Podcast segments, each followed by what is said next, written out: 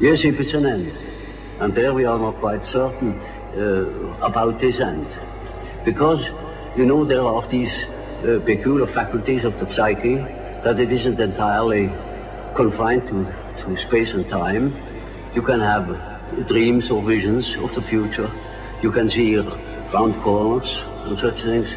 Only ignorance deny these, these facts. You know? It's quite evident that they do exist and have existed always.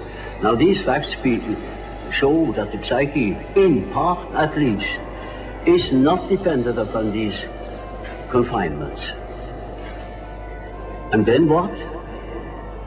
When the psyche is not under that obligation to live in time and space alone, and obviously it doesn't, then in, to that extent, the psyche is not submitted to those laws. And uh, that means a, a practical uh, um, in, uh, continuation of life, of a sort of psychical existence uh, beyond time and space.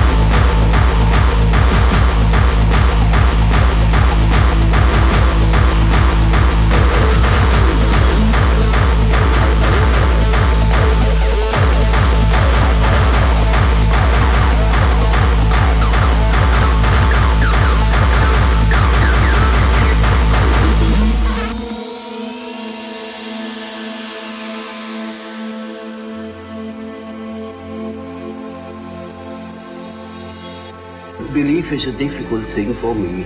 I don't believe. I must have a reason uh, for, for a certain hypothesis. Either I know a thing, and when I know it, I don't need to believe it. If I I don't allow myself, for instance, to be, believe a thing just for the sake of believing it.